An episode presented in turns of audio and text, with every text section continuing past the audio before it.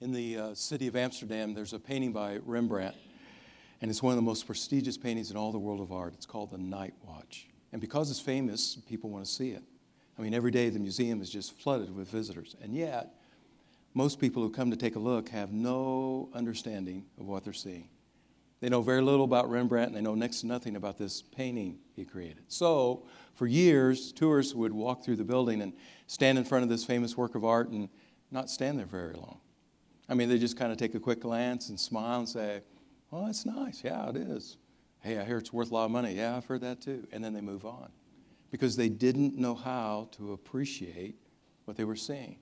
So the curators of the museum had an idea. They created a new room right next to the gallery where the Rembrandt was hanging.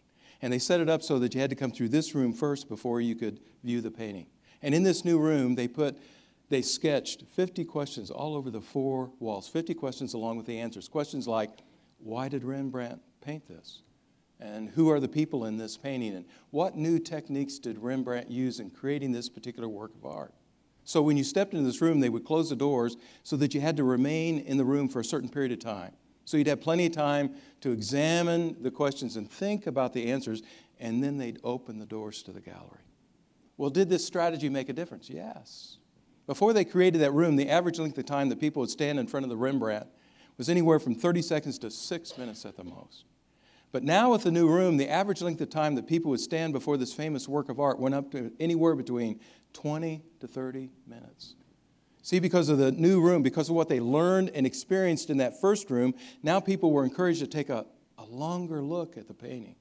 Because of those 50 questions plastered all over the wall, now people were encouraged to take a, a closer look at the painting and think about it more and appreciate it more. Because of what they encountered in that first room, now it enabled people to see the painting in a new way.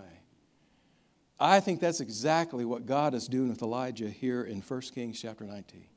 Only instead of 50 questions, God only has one question for this man. But he'll ask the same question twice. He'll ask him, What are you doing here, Elijah? But I think there's a lot more to that question than what most of us realize. Now, before we get into that, let's, let's give a little context. Do you remember the setting for this? We've been looking at this for the past two weeks, but in case you didn't have a chance to be here, let's, Let's just go back to chapter 18 and do, do a little review. Chapter 18, you have the prophet Elijah, and he challenges King Ahab and his 450 prophets of Baal to a contest, a showdown on top of Mount Carmel, so all of Israel can come out and watch. And it's a contest to determine who is the real God of Israel. Is it Baal or is it the Lord God? Uh, the rules of the contest are very simple. Each side, Elijah on one side, the 450 prophets of Baal on the other side, each side is to build an altar, prepare an animal for the sacrifice, and then pray. And if Baal is real, he can show it by responding, by answering the prayers, by sending fire from the sky to light up the sacrifice. Or if the Lord is real, he can do the same. Well, the prophets of Baal go first. They spend all day, six hours, dancing, chanting, cutting themselves with knives, and nothing happens. Now it's Elijah's turn, and Elijah is so confident that God's going to deliver. Then, in addition to building the altar and preparing the animal for the sacrifice, he calls for 12, 12 buckets of water to be poured over everything. I mean, animal wood, stones, everything just drenched with moisture. And of course, everybody standing around is thinking to themselves, this thing's never going to light up. Elijah's not worried. He gets down on his knees and he prays for only 30 seconds, not six hours, just a short, simple prayer. And boom, the fire falls from the sky and obliterates everything. I mean, 30 seconds later, there's nothing there. The animal, the wood, all the stones, every bit of moisture, it has completely disappeared. And the Bible says the people are filled with such awe. They just literally drop to the ground. They fall to their faces and they begin to worship God. Now, if this were a movie, we'd have it stop right at that point. We'd have that be our last scene. I mean, here's the hero, Elijah, standing against all odds, one man against 450. And yet, because of his faith in God, he has defeated the enemy. So, cue the music, start the credits. The story's over. Now, everybody in the movie theater can get up and walk out and feeling good, feeling exhilarated because God has won the day. Life makes sense again. Everything's back in order. Now, everything can return to normal. No, it won't. 1 Kings chapter 19. In spite of this awesome show, this awesome miracle there on Mount Carmel, it's not changed the mind of Jezebel. she is more determined than ever before to wipe out all believers, especially Elijah. So now, instead of things getting better, they're actually going to, for a period of time, they're going to get worse. And Elijah can't believe it. He's devastated. All that glory that we just witnessed on the mountain, and we still haven't gotten to first base in our battle against evil. There's still going to be people, powerful people, who oppose us, who resist us. Man, and Elijah's thinking to himself, what more can we do? Oh, this is hopeless. And he runs away.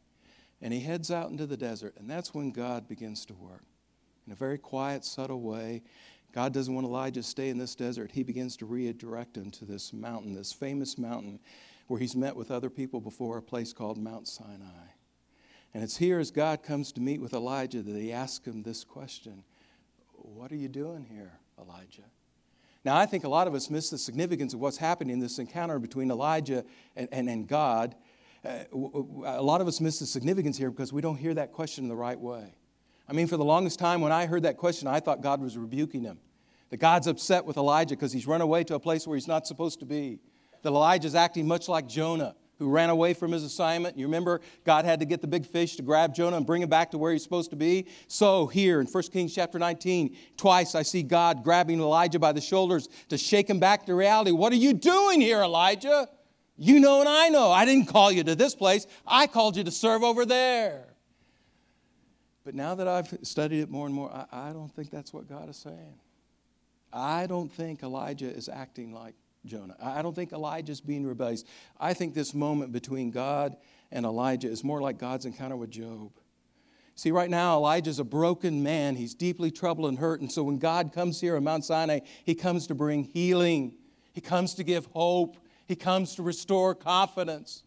I mean, one of the things you'll notice here in chapter 19, in this conversation between God and Elijah, it's Elijah who does most of the talking. And I think that's by design. Hey, Elijah, you got all this pain bottled up in your soul. You need to get it out. Just share all the exasperation, the frustration, the confusion that you're feeling right now. You just talk to me. And basically, God just stands there listening, kind of nodding his head because a lot of what Elijah says is true. Hey, Elijah, you're right. Right now, everything in Israel is a mess. But Elijah, one of the things you're not seeing right now is even though there's a mess, I'm still sovereign. I am still in control. I still have a plan for my people. And, and not even Jezebel and all her friends are going to keep me from carrying out that plan. So when God asks this question, What are you doing here, Elijah? I don't think he's giving a rebuke. I think he's offering an invitation. Here's another reason why I say that because you go back to the early part of the chapter, verse 2. Here's Jezebel. She issues her threat I'm going to kill you, Elijah. And then, verse 3, we have Elijah's reaction. And most of our English Bibles, it reads, And Elijah was afraid. That's one way to translate it. But in the traditional Hebrew text, they put different vowels with these consonants, and you have a different reading here. Instead of it saying Elijah was afraid, it actually says, And Elijah saw. Saw what? That now, because of Jezebel, instead of things getting better, after all we just saw there in Mount Carmel, no, things are actually going to get worse. And Elijah's reaction is he's deflated. He just burned out. He just broken in two. I mean, after that awesome miracle there on Mount Carmel, what more can we do to convince people to turn to the Lord? I mean, if that doesn't persuade them, what will? It's hopeless. And so he runs away, not because he's scared of Jezebel, he runs away because he's just flat out discouraged. God, I've done everything I can do. I've got nothing left to offer. The tank is empty. Obviously, my ministry is not going to be effective anymore. You need to find somebody else to fight the battle. And God sees things differently. So Elijah goes running away. He comes out here to the desert, and now God begins to work. You remember? Twice he sends his angel to feed Elijah and to help him to get some much needed rest. And then we get down to verse 7, and we learn that this is no ordinary angel. This is the angel of the Lord. And why does this special angel keep showing up to feed Elijah and help him get his rest? Because God's equipping him. The journey's not over. I need you to come over here to Mount Sinai. See, Elijah, right now things are looking really bad in Israel, and they are. But what you need to understand, it's not as bad as you think. You just need a little new perspective. But in order to get that perspective, Elijah, you got to come away for a while. You got to come to a place where you can just be alone with the Lord. And now He has the opportunity to restore your soul. Remember how Psalm 23 puts it? He makes me to lie down in green pastures. And he leads me beside the still waters. Why? So he can feed my faith and make me strong again. That's what God is doing at Mount Sinai. This is where Elijah finds his green pastures and still waters. So, when God asks this question, What are you doing here? the emphasis is not on the word here. Hey, what are you doing here in this spot? Aren't you supposed to be over there? No. I think the emphasis is found in the middle part of the question What are you doing now that you're here, Elijah? Well, Elijah's here to resign. Elijah's here to hang it up. Hey, hey I'm turning in the badge. God, uh, you're going to have to find somebody else to be your man, to be your prophet. But God is here. God has brought him here to show him what he's been doing and what he's going to continue to do, and how Elijah is still going to be a part of that plan. Years and years ago, one night on the show, 60 Minutes, they did this feature on Abraham Lincoln. And they talked about what they found in his pocket on the day he was killed. You know, shot that night in Ford's Theater, dies the next morning. In his pocket, they found a pocket knife, they found some Confederate money, and they also found in his wallet he'd been carrying around this newspaper clipping. And it was obvious that he'd been carrying it around for a long time because the paper was already turning yellow, the edges of the paper were getting frayed. But it was just obvious that on many occasions, Mr. Lincoln had been pulling that clipping out of his wallet to read it and read it again. What made everybody curious, what was in this article? Well, oh, why was this newspaper clipping so important to Abraham Lincoln? Well, it was an editorial. And it was written by a man over in Great Britain, a man who in this editorial said, You know, I know most Americans don't like Mr. Lincoln. They're very critical of him. They, they think he has no clue what he's doing, that he should not be president, that, that he's gotten us into this giant mess, this civil war, and this is just all his fault. But, but the man from Great Britain said, I don't see that way. I mean, everybody, though everybody in the South and most people in the North felt that way about Lincoln, I don't see it. He said, I think, Abraham Lincoln, sorry, I think Abraham Lincoln is going to go down in history as one of the greatest presidents America's ever had at the stand that he's taking to fight slavery and preserve the Union, even though it requires a civil war to pull it off, he is taking the right stand. And in the long run, everybody's going to be able to see he's actually doing what is best for the country. So every day, Abraham Lincoln would carry that around his pocket because that article, that newspaper clipping, did two things. Number one, as a reminder, you're doing the right thing, you are fighting the right fight. And number two, it was this constant piece of encouragement stay the course, see this thing through. I think that's what God is doing with Elijah in 1 Kings chapter 19. God is placing something in his pocket, his mental and emotional pocket. Here on Mount Sinai, he is creating an experience that's going to stay with Elijah for the rest of his days, an experience that will remind him you are fighting the right fight, and an experience that's going to give him the encouragement and the strength to stay the course and see this thing through. Watch how this happens chapter 19, verse 9.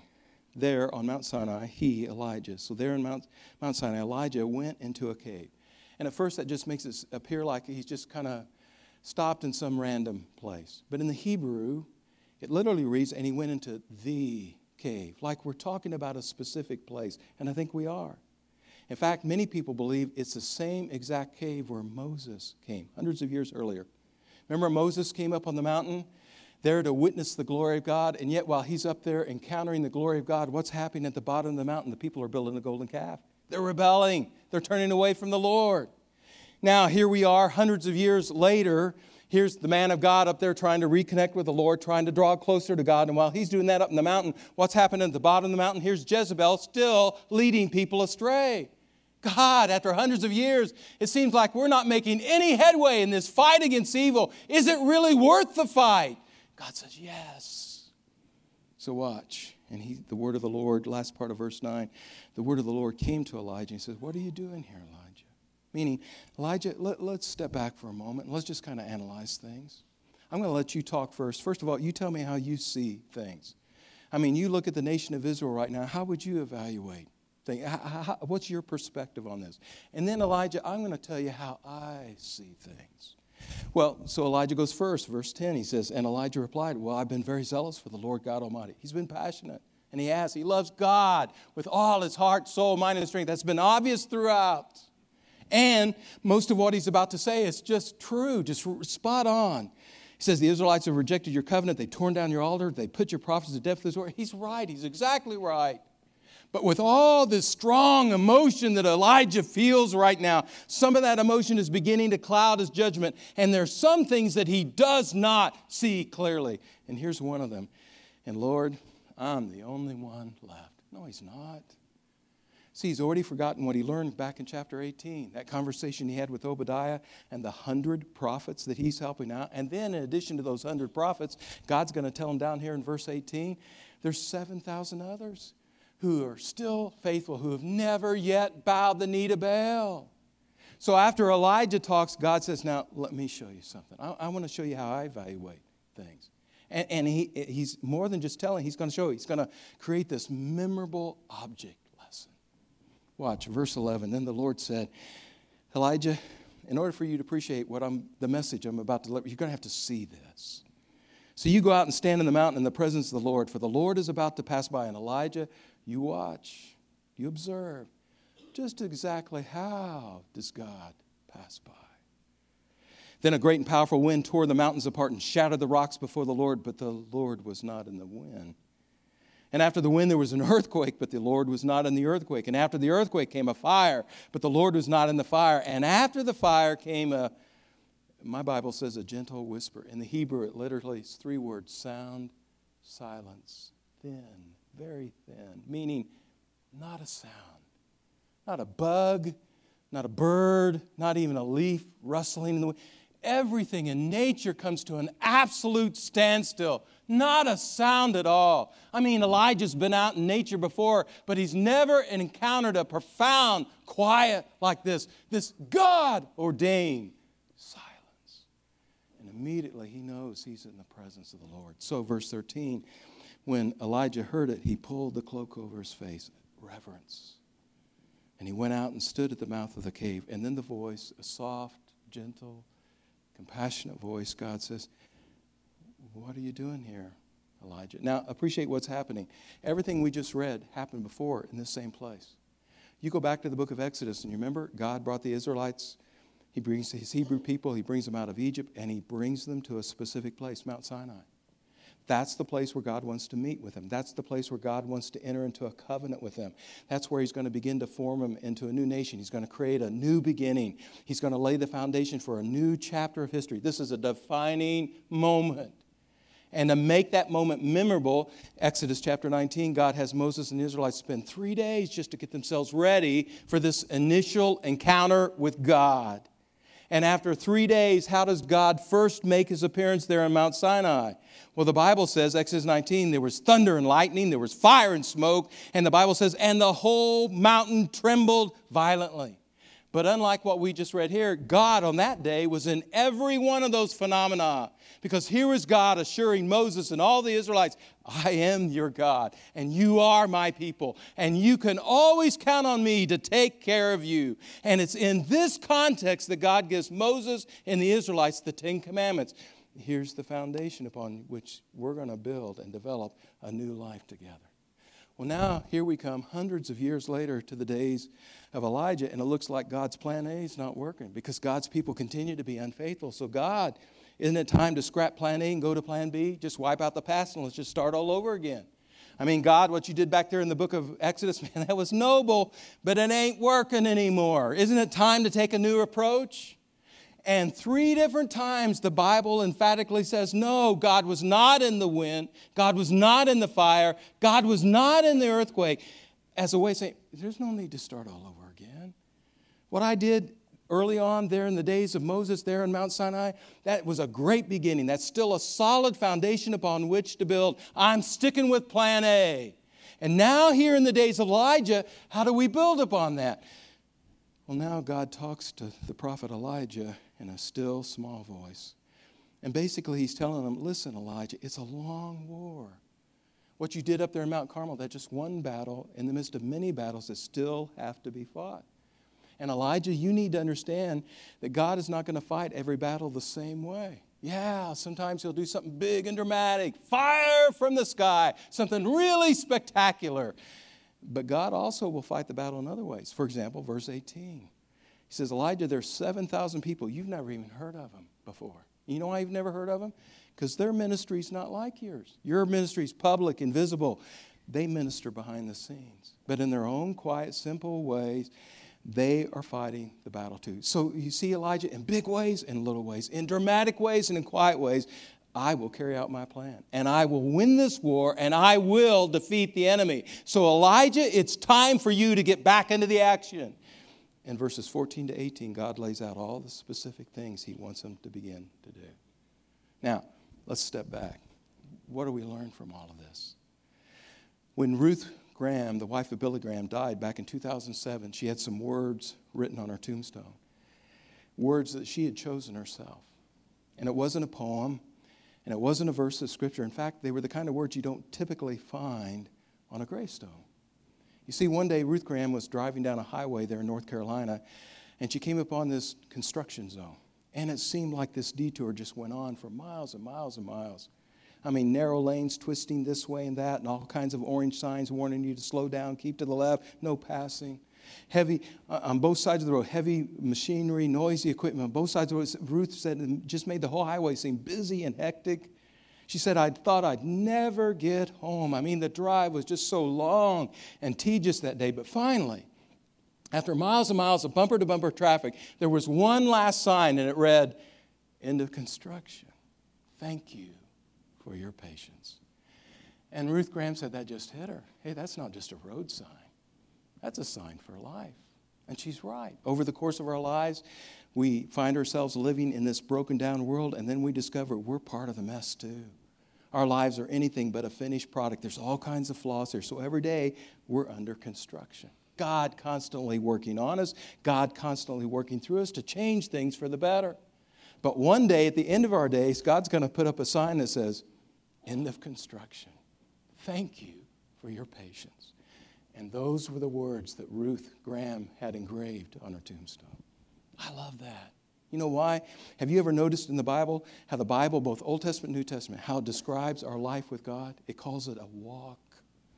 We are called to walk with God, not run with Him, not jump ahead to the good parts. No, every day, just walk with God. Slow, steady steps over a long period of time where every day you are patiently learning, and it is a learning process. Sometimes three steps forward, sometimes two steps back. But every day we're learning. We continue to learn how to move in the right direction. That's Elijah, 1 Kings chapter 19. Hey, Elijah, that miracle on Mount Carmel, that was just one step in a very long journey. And God still has more steps for you to take. And Elijah's learning that in this walk with God, not every step we take is the same kind of step. Sometimes God's going to lead you to a Mount Carmel, but other times God's going to bring you to a Mount Sinai.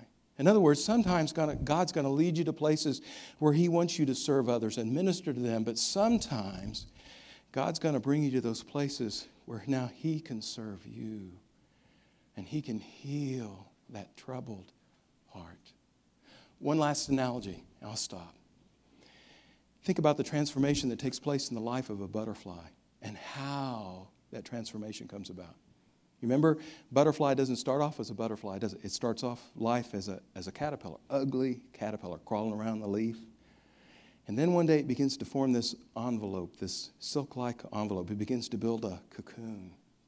And once the cocoon is finished, it, it stops crawling, ceases all activity. Now it's in this new home, this new environment. And once in that cocoon, it just rests, just hanging there from the branch. But while the caterpillar is doing nothing, something's happening to the caterpillar. A marvelous change begins to take place. And one day the change becomes evident to all because what emerges from the cocoon is not the caterpillar, it's this beautiful butterfly. Brand new creature, new energy, new purpose, and now it has something it didn't have before wings to fly. That's God's work with us. He knows we live in a very wicked world, and from time to time, this world is going to take its toll on us, just like it did with Elijah. Some days it'll just break you in two, and everything seems mean and ugly and just pointless. But that's why God creates these cocoons. The Bible calls them Sabbaths. There are weekly Sabbaths, there are yearly Sabbaths, and there are seasonal Sabbaths. All different kinds of Sabbaths, so He can minister to us in different ways. But there are these specific moments and times where God calls us, Psalm 120, calls us away from the lies of the world and just come and be alone with Him so while we rest, He can work. so he can invest, so he can feed our faith and make us strong again. For Elijah, those green pastures and still waters were found in a place called Mount Sinai. But where's the place for you? Where is the place where God has the opportunity to restore your soul? Let's pray.